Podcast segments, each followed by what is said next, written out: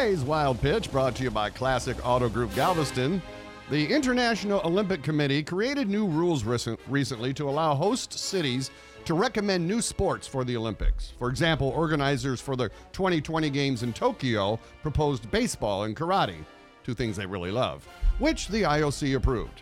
And now, the organizers of the 2024 Olympic Games in Paris are considering adding breakdancing as a medal event. Wow. Each routine, Dean, would be graded on technique, variety, and personality. Sure. In other words, another event that has no clear winner but will be the decided by the biased and controversial judges. A final decision about breakdancing in the Olympics will be made after the 2020 Games in Tokyo. Let me save you some time. No. I'm not saying breakdancing doesn't take a modicum of talent, but it doesn't have any more business being an Olympic sport than square dancing.